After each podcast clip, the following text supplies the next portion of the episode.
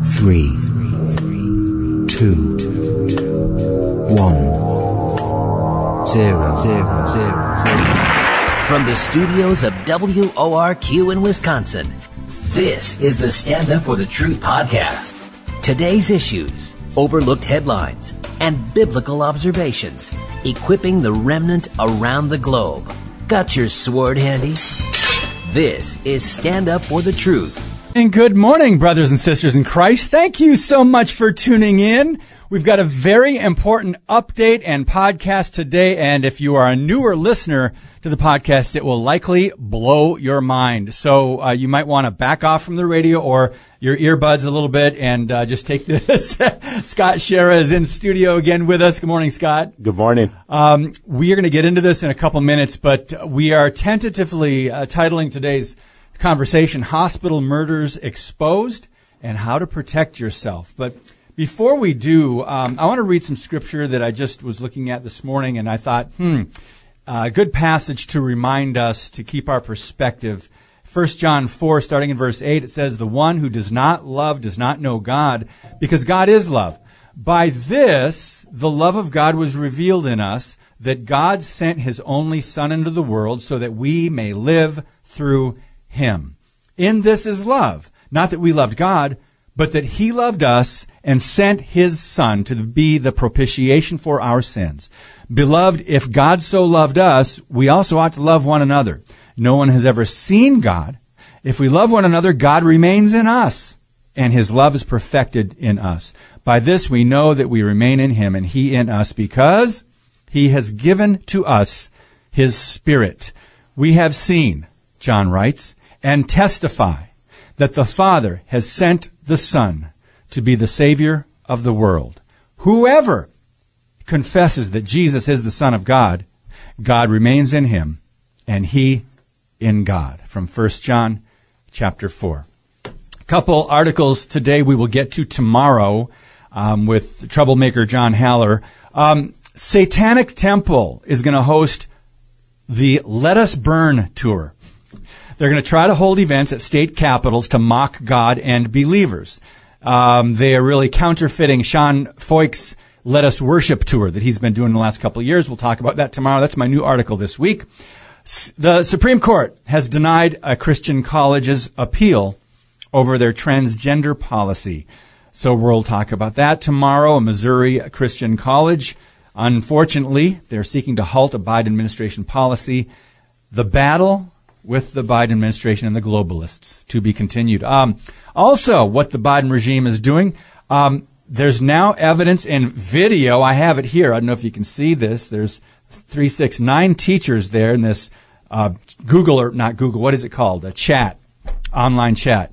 What is it? Johnny, help me. Oh, when when you can get other people. Zoom. Zoom. A Zoom chat. So there's nine teachers. The Biden regime heavily funding subversive Midwestern teachers group scheming to transition innocent children without their parents' consent. A lot happening, Mr. Scott Schara, without parents' consent today, and that's just one of the many things the globalists and the radicals and the Democrat socialists are up to, and we can no longer ignore it. Well, let's talk about today now. Uh, Scott, before we get into the actual contents of what's going on with hospitals, the medical establishment. Um, you've had a lot of fantastic guests on your podcast recently. Mention a couple and maybe um, just a couple things they shared, maybe that uh, stuck out to you. Well, G. Edward Griffin was on last week, mm-hmm. and for those of you who are not familiar with him, he is really at the top of the of the pyramid in the medical freedom movement, and it's bigger than medical freedom. Mm-hmm. He's he's on top of the pyramid of the tyranny movement against tyranny in the United States against the government. So he's been doing this for 60 years.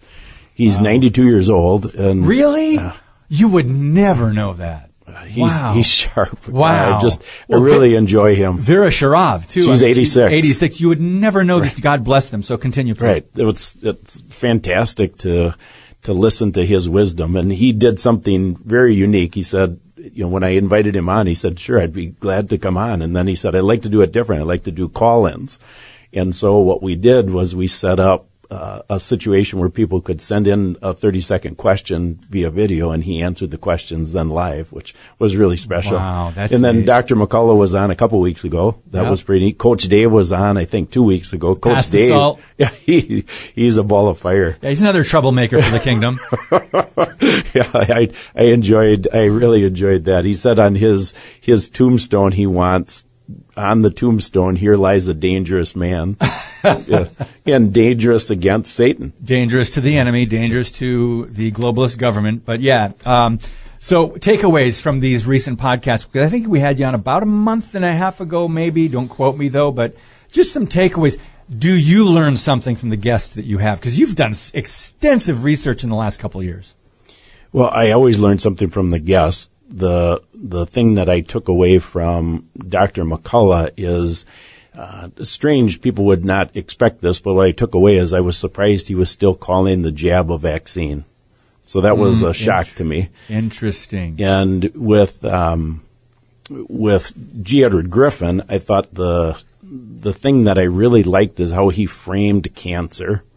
So his perspective of cancer was was really unique. He said that you know we look at it as something negative, and yet cancer is our body's way to attack the problem. Hmm. And because we don't have the right nutrition, it overattacks, and then we get lumps and things like that. And so then the medical industrial complex has designed a way to kill us because they programmed us relative to the cancer supposed cures, which are no cures at all. Chemo and radiation are, when you look at it statistically, has about a 3% success rate. Really? It's So that low? It's that low. And one of the very unique guests that I had on was Dr. Burzynski. He's the only one in the United States who's developed a cancer cure that's still alive. A real cure for cancer. He's got his own clinic in Texas. They tried to run him out of town, meaning they are United States government. They filed patents to steal his patent and he survived it all and he's got an operational clinic in Texas. Where can people cancer find that podcast? that all the podcasts them? are under deprogramming with Grace's dad. Either you can type that into Rumble or on Grace's main website link, ouramazinggrace.net. There's a tab for deprogramming. Okay, ouramazinggrace.net. There we go. Deprogramming with Grace's dad. Um, isn't it true? We, we hate to admit it after all these years that the medical establishment, big pharma, and that industry, it's a business, and many people would lose a lot of money if there weren't if they weren't treating quote unquote cancer. That may be the, you know, as far as the lane that I'm in, I'm in the, the, the hospital murder lane, but, you know, Grace's murder opened my eyes up to COVID. COVID as a psychological operation. So COVID has three lanes to it. It has the virus lane, the vaccine lane, and the hospital murder lane. And so it, it, Grace's death opened my eyes up to, to that situation. But then, and I'm going to explain each one of those, Okay. but then as it pertains to your question, it really opened my eyes up to how programmed we've been to adopt medical science as an idol. And so then we fall trapped to that because we don't want God's solutions. We always think that man has things figured out. And that is, that's a scary, a scary road, especially with what COVID has exposed. And Yes. I think COVID was, was used to expose this for people who have ears to hear.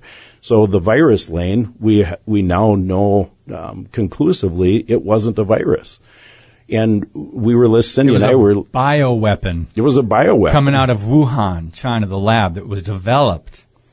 And what we what we saw, even statistically, uh, if you're familiar with Reiner Fuellmich, so Reiner is is developing the the international, um, basically the Nuremberg two trials, and he had a guest on last week. Cindy and I were listening to this podcast, and that guest showed how the supposed virus didn't cross certain country boundaries, for example. So, I mean, how is that possible if it's a virus? yeah, And he was showing it through the statistics. I mean, this Wow. guy was an expert in, you know, the, the, the data is out now. So when you analyze the data, you can see this. So, you know, so that's the virus lane. Yeah. Then you look at the the supposed vaccine lane, and this is why I said I was surprised Dr. McCullough still called it a vaccine because the Brook Jackson case exposed that it was not a vaccine at all. In Ex- fact, it was a prototype. Explain that for our newer listeners or people who, who are still kind of trying to understand, well, why isn't it a vaccine? Well, why isn't it a vaccine is because they'd never designed it to be a vaccine. They designed it as a prototype. So Brook Jackson, she filed the False Claims Act. Warner Mendenhall is her attorney. They filed the False Claims Act in January of 2021. So a False Claims Act, she went to work for Pfizer. She realized they weren't doing any testing. And so a false claims lawsuit is designed to hold vendors accountable to the U.S. government. So she hires Warner's firm to file the lawsuit. Pfizer's defense is we weren't hired to produce a vaccine. In fact, we have an OTA, an other authority contract with the Depart- Department of Defense that shows that this is only a prototype. Well, then the most shocking piece of that lawsuit was in October of 2022. The U.S. government, instead of supporting Brook Jackson, came in behind Pfizer and said, yes, they're telling the truth. Wow. Well, then even more shocking is on March 31st of 2023, just a couple months ago, the federal judge dismissed the case. So now they have to go through an appeal process to get this case heard. So, you know, they're, they're all in on it. Yep. So that's the, that's the, um, jab lane. Yeah. And so then you have the hospital murder lane, which I represent and where most of my research is, is you realize that these this whole situation with hospital murders was set up by doing three things that have never happened before. Number one is that they created a shroud of secrecy. So they told 99.9% of the families in the United States that when your loved one was in a hospital with COVID, they couldn't go in. So that created this shroud of secrecy. Then they had incentivized bonuses to hospitals Yes. to follow protocols that were known to kill. That's been known proven. to kill before COVID even came about. And then third is they implemented what's called the PREP Act, which provided immunity from liability if you killed people. So what was the whole purpose of this? 1.2 million Americans have been murdered in hospitals in the 39 month COVID era. So what was the purpose? It was all to fuel the propaganda. So now I see this entire situation with COVID as a psychological operation, but what it was meant to do for those with eyes to see and ears to hear was to show there's a lot larger agenda going on. And that's where the research has gone into this larger agenda. Wow. There's so much there, Scott. Um, you talked about your eyes were opened. Uh, and and uh, it says in this the email, the newsletter you sent out recently, I trusted what I learned from my teachers, my textbooks, and the news quote reporters. Uh, what I have, what have I found out? Almost everything we've been told is a lie. Once we are awake, awake to this fact, our responsibility to deprogram ourselves begins. And that includes what you just explained when it comes to the medical establishment and the quote healthcare industry and what we have just gotten used to or had taken for granted or just assumed because they take the um, uh, do no harm oath, uh, which is just a, a fraction of that oath, by the way, but they take that. We trust the white coats.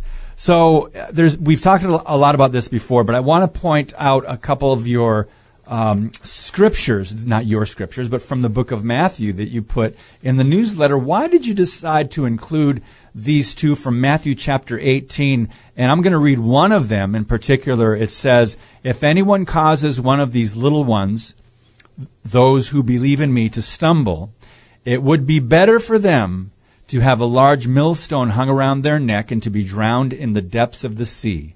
Woe to the world because of the things that cause people to stumble. Such things must come, but woe to the person through whom they come. It's Matthew 18, 6 and 7. Well, I picked that because Satan is well aware of the second law of thermodynamics. And that law says that anything that is not protected will essentially degrade. So we see, for example, faith. Our faith in our Lord always erodes to works. If we don't protect that grace that we know that we are saved by, hmm. it will erode to works. It's a good way to put it. So that's the second law of thermodynamics at, at work. Satan knows that. He wants us to be convinced that we earn our salvation versus it was a free gift. And so as it applies to this medical industrial complex, he wants us to believe in, well, science, right? So now we Trust all of a sudden we believe in science, which there's nothing wrong with science. But he knows that if we're not on guard for true science, it will erode itself to the false science that they used for the whole COVID agenda and the entire propaganda. It was not based on science whatsoever. It's, yeah, misinformation and what they did, which was evil and brilliant at the same time. They put out this campaign, misinformation. So they're attacking the average American or people that are doing their research, even some doctors for objecting to how this whole thing was rolled out from COVID lockdown policies to the experimental gene therapy, the quote unquote vaccine. So they were saying that's misinformation on social media. Let's delete it, get get rid of it. What they were doing themselves, putting out, you might, you might want to say anti-science, right? Fake science, their own propaganda, um, and then accusing anyone who would object of misinformation. That I've said it time and time again, and I will continue to say it until I am shut down. That's communist policy in America. When you put out one worldview, one talking point, one type of propaganda or information, and, and then try to suppress the truth, you censor all others. That is not that is un-American. It's not constitutional, but they've gotten away with it.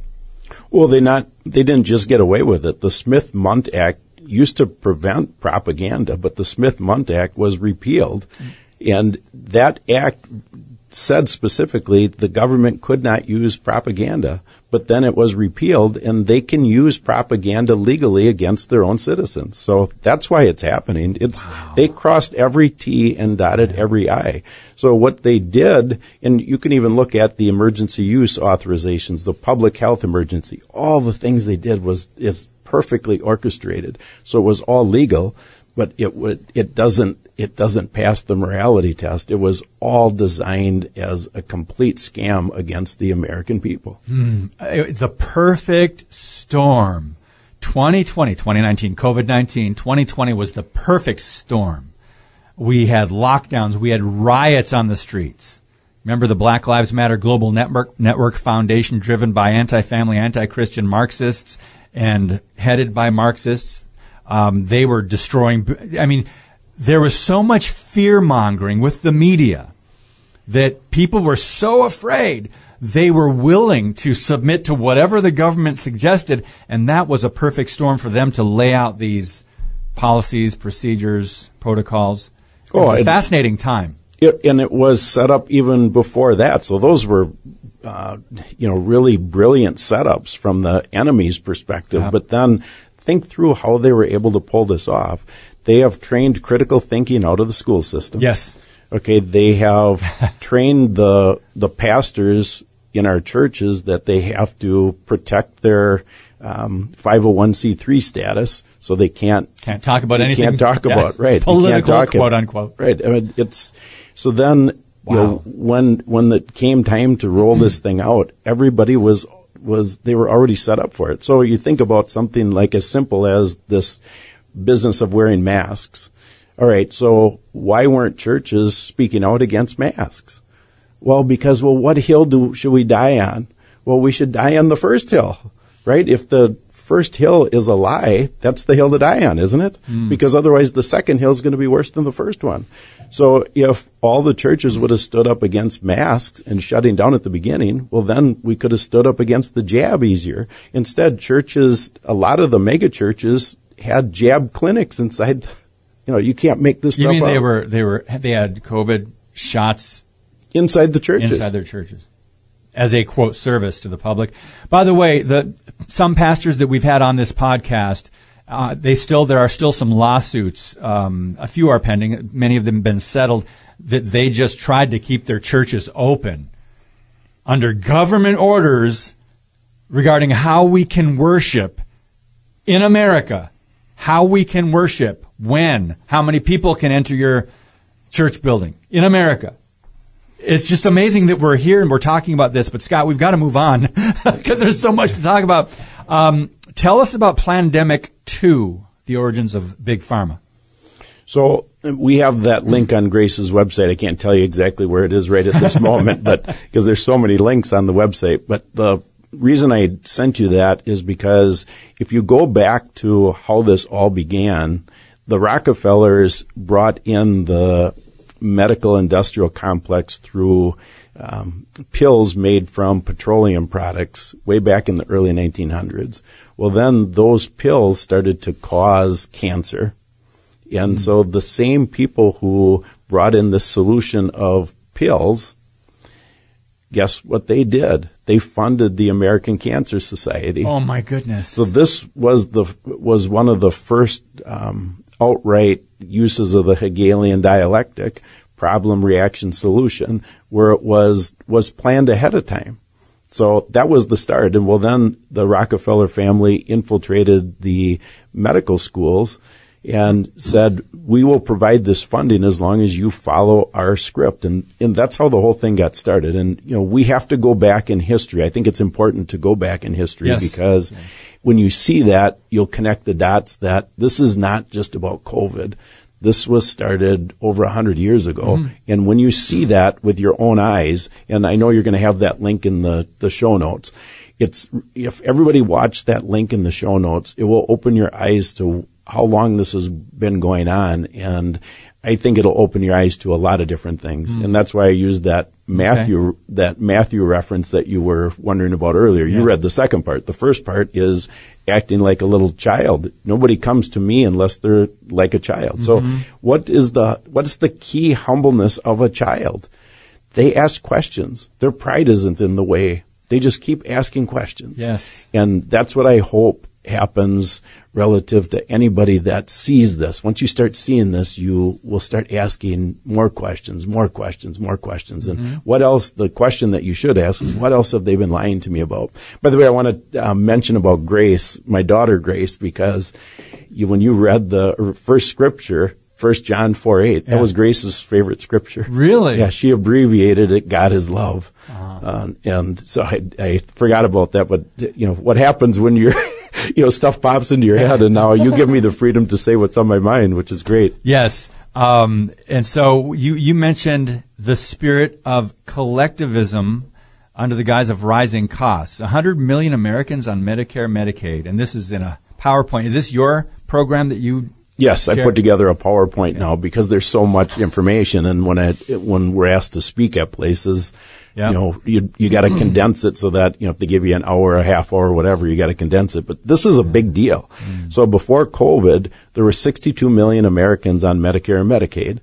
That number, that bureaucracy that funds that percentage of Americans, so 62 million, was 39% of the annual federal budget, 2.2 trillion dollars. So there was a study done by the trustees for the Medicare and Medicaid fund that said we have to do something substantial.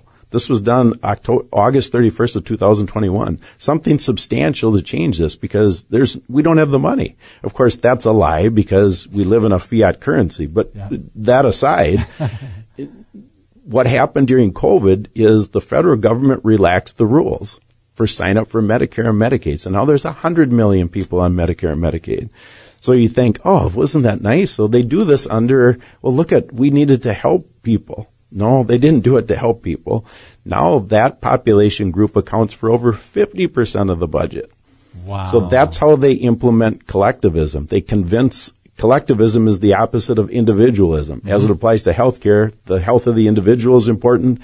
Collectivism says, no, we have to worry about the general health. So then we have to manage resources. That's a lie that's been sowed.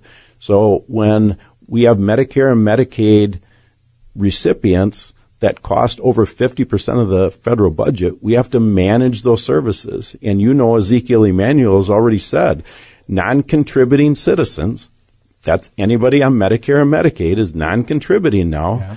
They don't deserve medical care. And that was implemented in Obamacare. Yes. Now we did that the last time. I'm Yes. gonna, I am going to have to put the link to our last podcast because we talked about that. You, we actually read that paragraph from Obamacare that was in the law. That was 2010.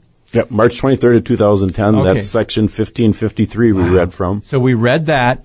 We need to take this a little step further here. We've got five more minutes before we need to take a break. Ezekiel Emanuel, um, say that. What, the, you phrase it just the way you did. Yeah, so Ezekiel Emanuel said that if you're a non-contributing citizen, non-contributor, you don't deserve medical care. So now we have 100 million people. Okay.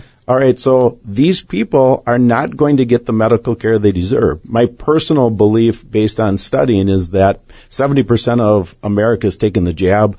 The cancer rate is already going up. Yeah. And so, so, heart heart issues. heart issues, right? So these people now are going to have problems. They're going to go into their doctor, right? Yeah. So think about the programming here. They're going to go into their doctor. The doctor is going to say, "Oh, you have cancer." The good news is I can get you in next week for my, for your chemo slash radiation treatment. And what does the person say? This is the programming. Will my insurance cover it? Right? That's their programming. And the doctor puts his arm around him and says, the good news is you're on Medicare and it's going to be 100% paid for. And they just sign their death Wow. certificate. So let's talk about non-contributors and what that, that means from a eugenic standpoint. We know Margaret Sanger was one of the first, not maybe not first, but main eugenicists in America in the 1920s, even before the, the decade before that. She wrote, uh, she had a birth control review and, and uh, a magazine, a newsletter, newsletter. Um, preborn human babies, they're non-contributors. There's already a holocaust in America of babies in the womb that have been slaughtered. If you are in hospice, if you are in a nursing home, you are a quote unquote non contributor.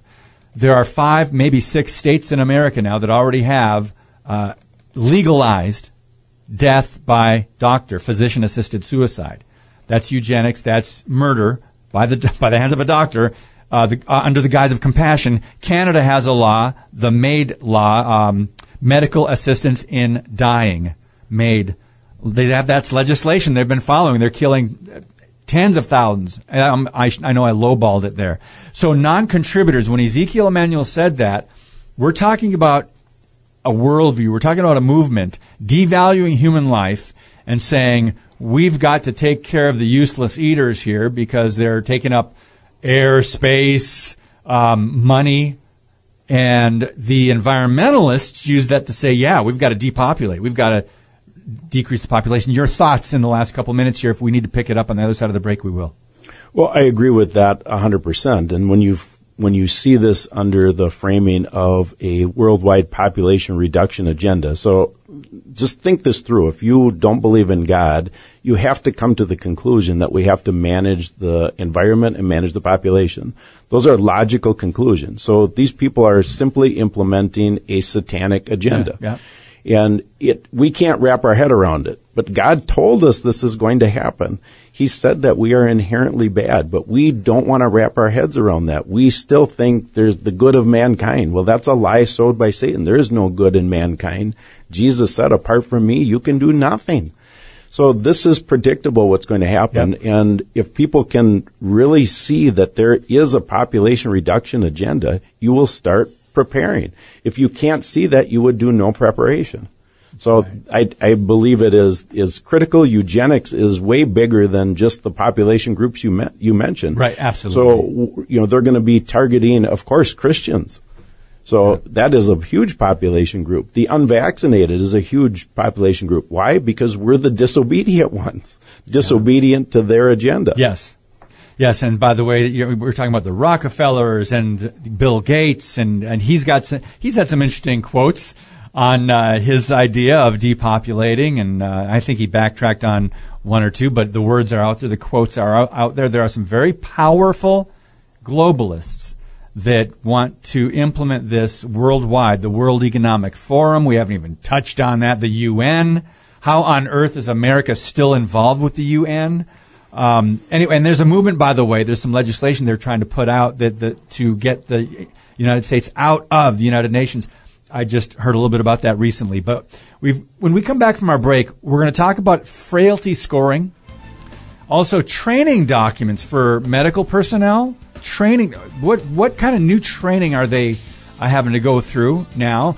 And even some in the mainstream Marxist media are reporting on some of these issues. Wait, what? Fascinating times here. More with Scott Schara when we come back on Stand Up for the Truth.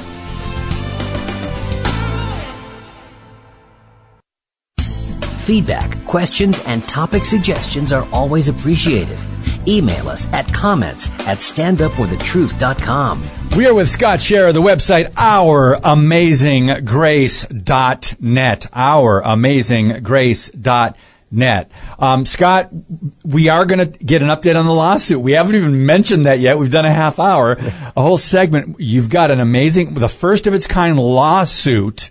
And uh, we are going to talk about details on that uh, toward the end of this segment. But we've got to go back to what is frailty scoring and how are medical personnel being trained? You've got some of these documents and you put them in a PowerPoint.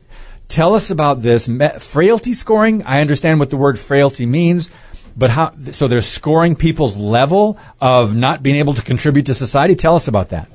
Yeah, so it's interesting because Nurse Kate from the UK is who turned me on to this, and Nurse Kate has been on the podcast also. She is she is so sharp. Hmm. She has drilled down these things to show how the UK is implementing, and she challenged me and said, "Scott, these same documents are in the United States. Just find them." So you remember Robert Pazer, who Cindy and I rescued from the hospital in Green Bay in November. So Robert has helped because my time is so limited. I'm doing this full time now. Robert helped me research, and so he found right from the NIH website the frailty scoring. So it's called a clinical frailty score or clinical frailty scale. They abbreviate CFS, and they claim it's for triaging. So of course, if you have to triage, you'd want to you'd want to score people. Okay. It's a logical thing to do if there's an objective triage situation. But that's how they do this. Oh my goodness! So now Yep. they're scoring people on, uh, you know, can you walk up a flight of stairs and all kinds of different things that, you know, would make sense if it's an objective triage situation. But they're doing this now to determine are you one of the useless eaters and Non-contributors. non-contributing members of society. Yeah. And so that is alive and well right from the NIH website. So you could put the you could put this uh, whole PowerPoint in the show notes if you want, if people want to see it. it's right there. The National Institute of Health. It is right there. It's right on their website. So if they're they're not hiding this. It's just people are so busy in the United States of entertainment in particular. We are so busy and so distracted. Very few people do this type of research and find this information out. And then very few people have a platform to get this information out to try to inform and warn others. I think you know God knew when he he allowed Grace to go early that it was going to light a fire under my rear end. And, you know, So to speak. Well, it's now. Yeah. What are you going to do once you learn this? You know, he's given me Yeah. a platform. That's all Praise I can say. God. So now we've we've got to share it. Okay, what about training documents? How are they training now? Um, and are we talking about doctors, nurses, uh, administrators? What? Hey, I want to go through two. So yes, we're talking about how you know. So you would think, okay, so this stuff, okay, Scott, they cross the T's, dot the eyes, but they still have to get people to do it, right? They still Yeah. have to get the doctors and nurses to actually kill along. people to go along with this agenda. So how do they do that? So you, we all think of Texas as this great sanctuary, and here Texas was one of the first. They passed the Texas Advanced Directives Act in 1999. And it's specifically, I'm going to quote here, uh, section, uh, it says- this is section 166.046, subsection E, and it allows a healthcare facility to discontinue life-sustaining treatment 10 days after giving written notice if the continuation of life-sustaining treatment is considered futile care by the treating medical team. Okay, so So they've got to make an evaluation. so what's critical here is futile, the word futile. All right, so, and then who determines it? The same team determines it. And you know, we're, we're going to talk about this NBC News. I'm just going to leap ahead to that because last week, uh, January 20th, Lester Holt, you know, you can't make this up because By the way, we are is we are not mainstream media. We we are not promoting the uh, uh, un- taking in of anything on NBC, but we are mentioning what they did in this program. I was shocked because it's uh, a friend of ours sent this, and I I watched it, I couldn't even believe my eyes because it was truth on mainstream media. And so this was uh, It's so sad that that. Let's just stop for a moment and think about that. I couldn't believe my eyes because it was truth on mainstream media. There's a quote for the podcast notes. No, seriously, it's so sad that we are in this place when we've got what 20 percent of Americans only uh, believe what the mainstream media reports. We are in a sad state when it comes to journalism. Go ahead, Scott. Well, that's that's true. Well, they were reporting a situation. They spent a whole five minutes on it. They were reporting Oh. a situation in Texas where minutes. the the daughter was in the hospital with the supposed COVID diagnosis. They tried to kill her, kill her with a ventilator, remdesivir, but she was strong. She was her survivor. Wow. She's all of a sudden in there a month, and they're trying to convince the mom to move her to hospice care. So that's what the this article or what that story was Okay. about. So why were they trying to move her to hospice care? Because they didn't want her to die under their watch for the statistics. Because they get rated based on how many deaths they have. So they wanted her to die in hospice care versus in the hospital. So the mom kept refusing, kept refusing, and got her daughter out, and she's alive today. Oh so they were exposing another piece to this. So you can see how this this fu- this futility score comes into that because they need to they want the Frailty scoring. Well, this is actually futility score. The frailty scoring we were talking about earlier. Okay. But this is the this Texas Advanced Directives Act. Okay, this is from 25 years ago. Yeah, this is 1999. Right. Almost. So Yeah. I mean, this has been going on for a long time, Wow. and so you just process what is happening. They they want to get you out of that hospital setting. That's what this article was exposing, so that their numbers, their death numbers, aren't aren't negative. So they get a five star rating.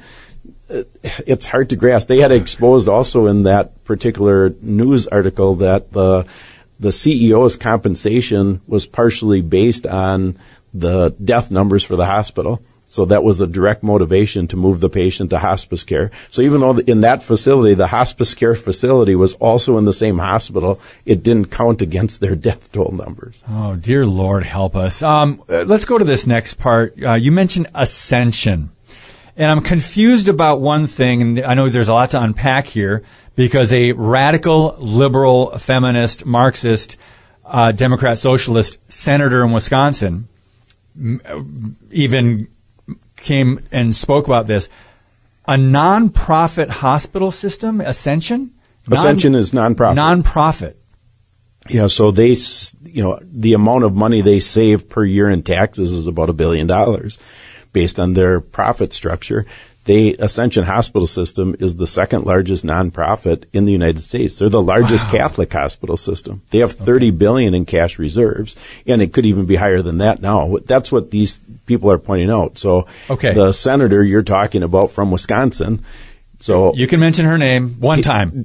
Tammy Baldwin, she she is calling them to task as to what they're doing. So what she was calling out is you're profitable, you're not paying any taxes, but you're cost cutting. You're trying to you're bragging about the fact that your numbers show that your patient to nurse ratio is the you know so let's say that a normal hospital has one nurse to 10 patients. I don't know that. I'm just but ascension was bragging that they were beating that average by cutting costs by cutting labor and so she's calling them to task on that the new york times also called them to task Well, let's hold off. I want to I want to quote part of what she said that Ascension is um, they're operating like a private equity fund, closing facilities, extracting cash from its member hospitals for dubious management fees to advance investment activities and compensate executives. End quote. Now on to the New York Times. Usually now on this podcast, friends, if you're new, only John Haller is allowed to mention or cite the New York Times, but I'm allowing Scott to do that today. Well, the New York, New York Times is doing a, a similar type situation, and we know based on the investment funds uh, we had. So many people are sending me research, which is neat. One of Cindy's friends sent me an article that showed that uh, the investment funds that Ascension is involved in is is part of the George Soros group. So this is sick stuff. So why are we bringing up Ascension? Well, Ascension St. Elizabeth's Hospital, where Grace was murdered, is an Ascension hospital In system. Appleton, Wisconsin. In Appleton, Yeah. Wisconsin. Okay, so so the the New York Times had a little, you know, they they brought it up too, um, and they're a little behind on this. I'll these people are a little behind on this, but at least there there are mentions. It's out there a little bit, but uh, we've got a long way to go when it comes to actual um, truth from when it comes to the media. So now I think we can jump into your lawsuit now and get. Oh, wait a minute! Before we do that, breaking the oath. Oh, Breaking the oath. We we went to that documentary. When was that? A month or so ago. it, it premiered in the De Pere Theater Yes. on May 21st. May 21st. What's an update? What have you heard? Is it available now, free online? Breaking the oath. Tell us about that before we get into the details of the lawsuit. Uh, well, that was quite a project. It was fun to do. Jeff Yeah. Wagner did a fantastic job putting it together. And we've had him on the podcast yes. as well. Yeah. And I, I listened that morning. He did a wonderful job with you. Uh, the it's free on Rumble now. Okay. So we have the Breaking link right the on. Grace's website. If you go to ouramazinggrace.net, right on the home page, there's in yellow. It's it's the most prominent tab, so you can just click on it. it goes directly to the Rumble link. Okay. Awesome. Um, now, breaking the oath, that's done. That's out there. You know, Jeff's working on another thing. You're working on another thing. But let's talk about the lawsuit update. Um, where, I don't remember what, what we covered last time we were here, but tell us from the beginning of the lawsuit and kind of condense it for us. You have spent a lot of time You've invested a lot of money into this, and not many people are will are able or willing to do that. So just take a step by step and kind of condense that process for us. You know, the lawsuit is can be all consuming depending on the week you're in, and so it has consumed a lot of time. But I want to go all the way back. So after Grace died, we really didn't know what was going on. Mm-hmm. We got the records, we assembled the records, and once I had the records put together, The we- hospital records. the hospital records, we we knew that something happened, but we didn't know the extent. And I had met an attorney that is um, a partner in a 300 partner law firm. So this is a huge firm. And he said, Scott, this is a big case. And I want to introduce you to the best medical malpractice attorney in Wisconsin. So he did that. And I talked with this gentleman. And this is where I thought we would never file a lawsuit because he said, Scott, he looked at the records. He said, Scott, even in slam dunk cases like this appears to be, you only have a one in 10 chance of winning. So I thought, well, how is that possible? Yeah. And so he said, let me share an, an example. He said, I represented a family where the husband had a sponge sewed up inside of him and we lost. I said, how could you lose that case? He said, we brought in 10 experts and they brought in 100. They circle the wagons around their own, he oh, told Oh my me. goodness. And so in our case, you know, we, we listed Ascension Hospital System as one of the defendants. Well, I mean, they have 30 billion in cash. Wow. You know, they certainly aren't in the business of losing a case like this, right? It's truly David versus Goliath. Yes, I was just going to say So that. then, and so when then you filter what he said through the financials, which is what he did. He did that with me when I met with him. He said, "Just take a look at the state statutes." So in Grace's case, the absolute best case scenario is that we could win seven hundred and fifty thousand dollars. That's the best case scenario. So we've already said if we win anything, we're not taking it. But that aside, so if that's the best case scenario and you have a one in 10 chance of winning, think about from the law firm's perspective.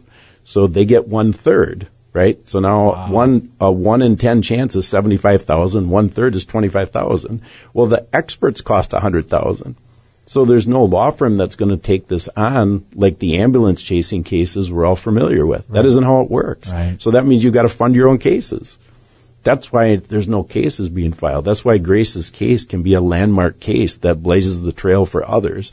Because the the law firm that and the whole team that we're working with, they want to utilize Grace's case as an opportunity to fundraise and because it would be nice to have uh, you know dozens of cases filed. We're not putting faith in the lawsuit. That's not the point. Yep. But it's it does shine light on evil. Yep. And that's a big piece of what's going on here. And we also need to point out that you waited a long time because you wanted to give those responsible an opportunity to repent and admit that they did this or this happened. Some of them were knowingly, some unknowingly involved in Grace's death. You wanted to give them time. So you waited until when when did you file? The lawsuit was filed April 11th. And So that's almost a, a year and a half, not quite. and we took the extraordinary step of putting our expert, you know, so we have one expert right now, but he had gone through all the records. You know, we spent tens of thousands to get to that point.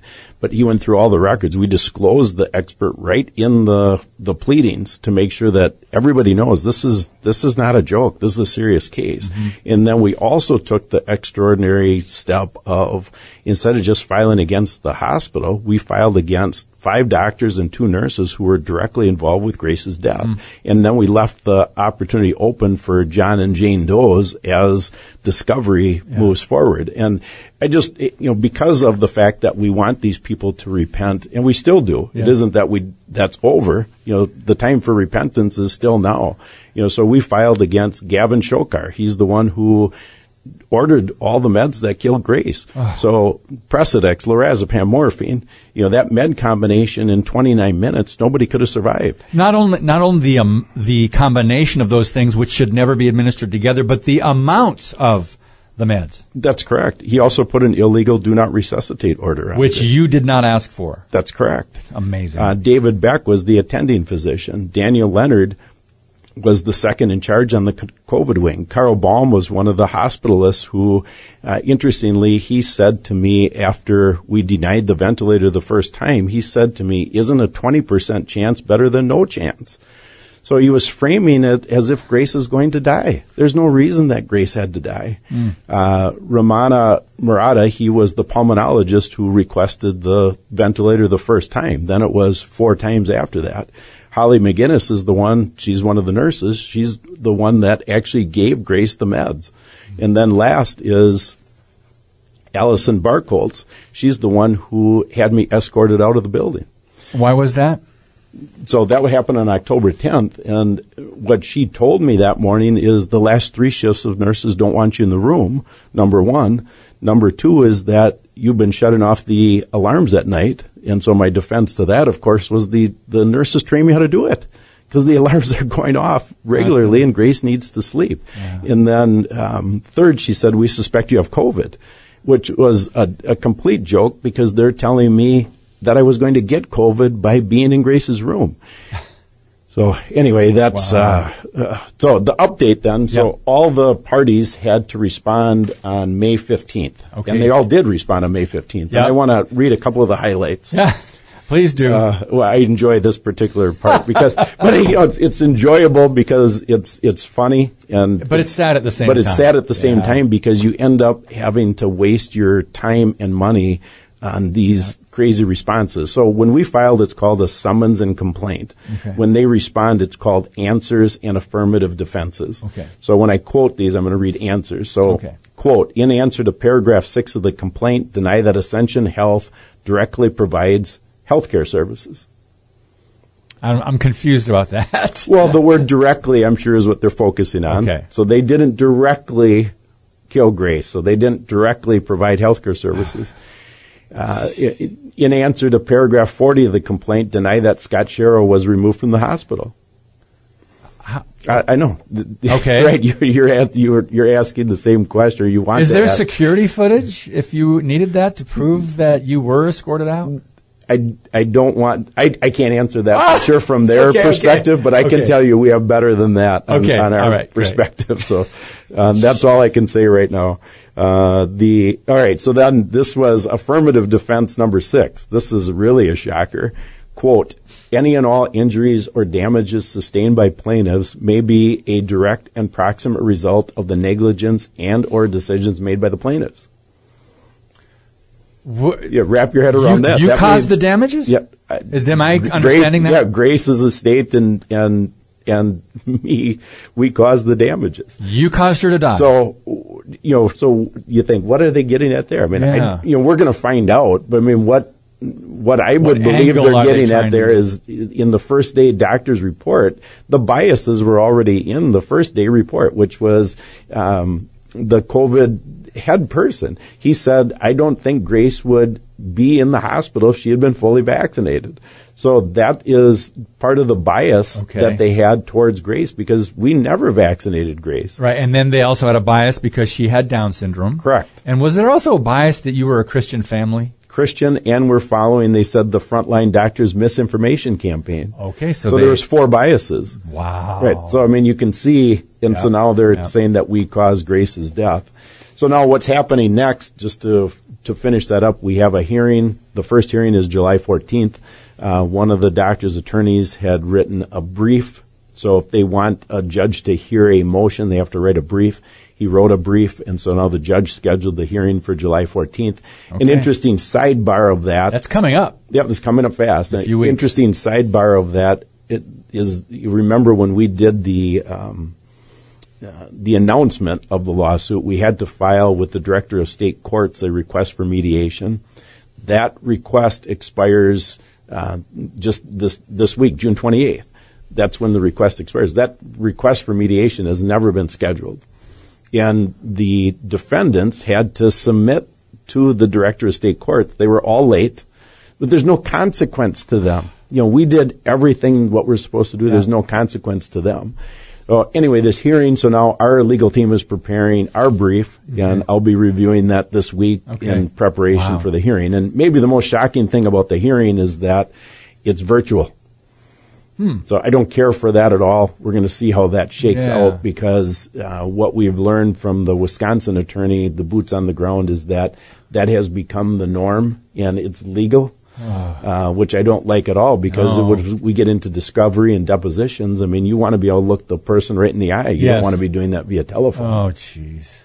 Well, to be continued. Thank you for this huge undertaking that you're uh, doing, and um, may God give you favor in the name of Jesus. May He bless your efforts and provide true justice in this case. Scott, we just have uh, five minutes, actually four minutes left. Um, how can people protect themselves? This is the most important thing I'm going to say today. So I want to take the time and define the words informed consent. Because informed consent is how you protect yourself, and that will back into some other pieces. So the first thing is before you even want to go there, you have to come to grips with you should not be trusting the white coat. If you still believe you're going to trust the white coat going into the hospital, you should turn the channel now. But if you are open to that, you need to protect yourself. If I would have understood informed consent the way I'm going to explain it right now, hmm. Grace would be alive today, even though she went into the hospital. Okay. The best thing we could have done is to not take her to the hospital. Right. She'd be alive today, but because she didn't need to go. But uh, if you're in the hospital, you need to wrap your head around what informed consent Okay. is. So I'm going to define it first, and this is from the American Medical Association Code of Medical Ethics, Opinion 2.1.1. So the doctors have an ethical and legal responsibility to provide informed consent. And here's what it says. Informed consent to medical treatment is fundamental in both ethics and law. Patients have the right to receive information and ask questions about recommended treatments so they can make well-considered decisions about care. Very crystal clear. They're not volunteering this. So we assume that they would tell us, right? We, the only time Cindy and I, I would say, even got anything close to informed consent is when the doctor suggested we use a feeding tube on Grace the last day. And that's the only time we even got close to informed hmm. consent. Otherwise, what they do is they do things, you trust them, and then they tell you after the fact. Oh boy. So inform means you're you have the doctor like you and I are face to face. You start asking questions. Okay, he said, "I want to I want to give Grace morphine." All right. Well, what what are the pros, cons? What are the risks, mm-hmm. advantages? What other the alternative treatments? So now you take all that information. It'd be just like if you're going to go buy a new car. You don't just walk in and then whatever car the salesperson has, you Yeah. drive away. I mean, that doesn't make any sense. No. So this is the same thing. You get informed. You get Right. informed about the decision.